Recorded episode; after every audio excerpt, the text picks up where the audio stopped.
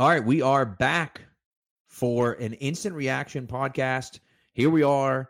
Patriots were on the clock at 46, and they said, you know what? We're trading up to 38. We can't wait for it. We need another Alabama player, a guy that was mocked to them a ton at 15, Christian Barmore Spags. What do you think, my friend? Should have had Keegan on. This is Keegan's guy. I know he loved Daviyon Nixon. Uh, kind of that was his defensive tackle guy that he really liked. Um, but yeah, it, you can't go wrong. It, it's it's funny. They're in a weird year where we're wondering how about you know how they'd go about things, right? With the lack of combine and really not getting these guys face to face. And what does Belichick do? His first two picks are guys from somebody that he trusts probably with his life. So, of course, um, I like to pick. I think that's the Adam Butler replacement. Um, you know, obviously they spent uh, some decent bring back Lawrence Guy, uh, Davon Godchaux, and um, geez, I'm blanking on his name. Hen, what is his name? Oh, Henry Anderson. Anderson. Eh, Henry Anderson from the Jets uh, Yep. came over as well. So, uh, you know, not too much of a not too much weight on his shoulders as a rookie. Uh, but I think that is eventually your your Adam Butler replacement. And they moved up, gave up a pretty good uh, price to get him. Probably says a lot about him. Well, yeah, and this is what we talked about, right? I had thought going into it, and I said last night, you, you know, that you're looking at 46 and 98, uh, 46 and 96, I'm sorry. And, you know, you, you don't have, you just don't have amount, the amount of, of capital. You don't have the space, I'm sorry, for the, all the draft picks. You just don't. And so I had thought, okay, you're going to take, you know, one or two of those fourth rounders and move up from 96 to somewhere. Of course, they ended up, you know, doing 46 instead.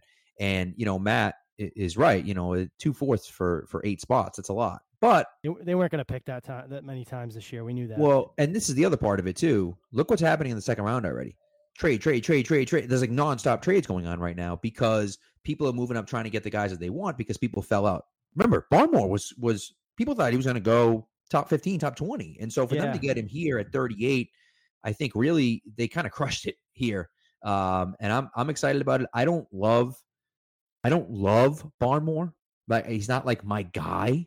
He has he definitely has some uh he's kind of a boomer bust guy, but he dominated. Yeah, he's a pass rusher, man. Eleven Right. games, eight sacks. Um, that's kind of what you're lacking in that interior front that you got from uh, uh, Adam Butler. Yep. Obviously, who's gone now, uh, and he's a bigger guy too. You know how they like their their their nose and their guys in their interior. 6'5", 310. Uh, me and Keegan had him on the spreadsheet. Could be a little bit more than that uh, on his pro day. I'm not sure if that's updated, but um, they have a really good, like um, like he says, really good four man rotation coming in.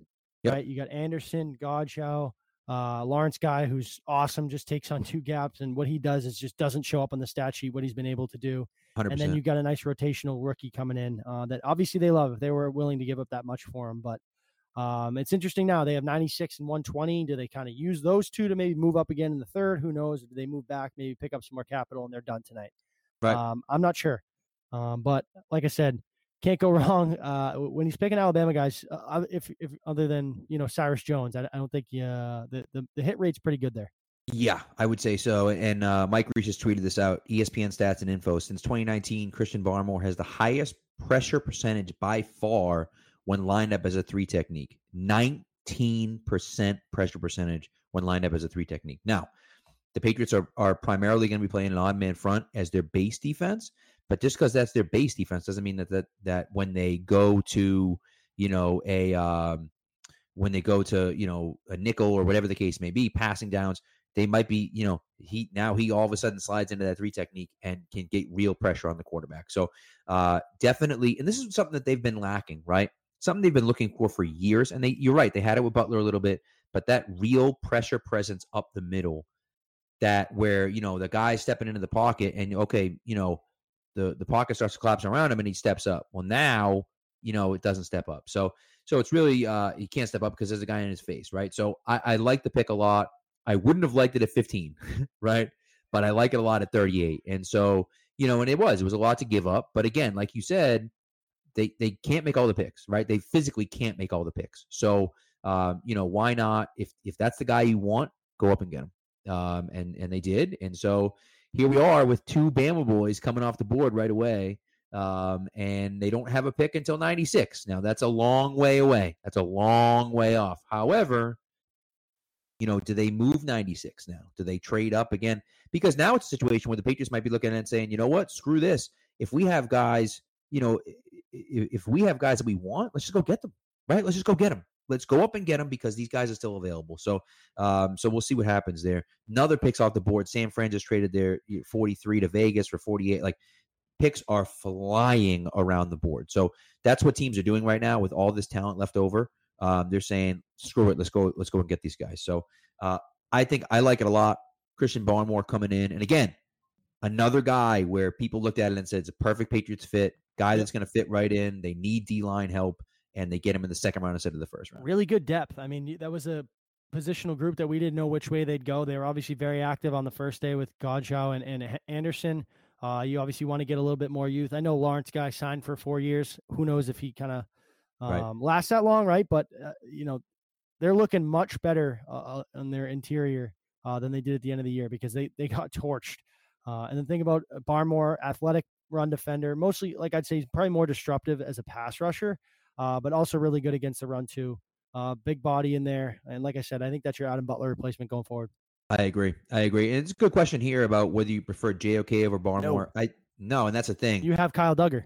That's it. JOK as a player, I like a lot. In here, the, where's he going to play? Right. Yep. You, that's the Kyle Dugger role. That's what he's going to be doing. So I like JOK as a player, but he's a tweener guy that like, and you have that already in Dugger. So so that's you know you're just you're just redundancy at that point. Now if you get to 96 and he's still there or something like that, okay, well maybe. I mean, the value is crazy at a certain point, like, but it's kind of like you know you're you're just doing redundancy. You know, it's a little redundant at this point. So um, I like I like what they're doing quite a bit.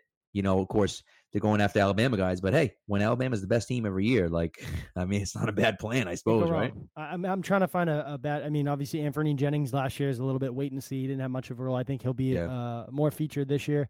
I thought it's a deep receiver class, like someone just noted. Um, I think that'll be.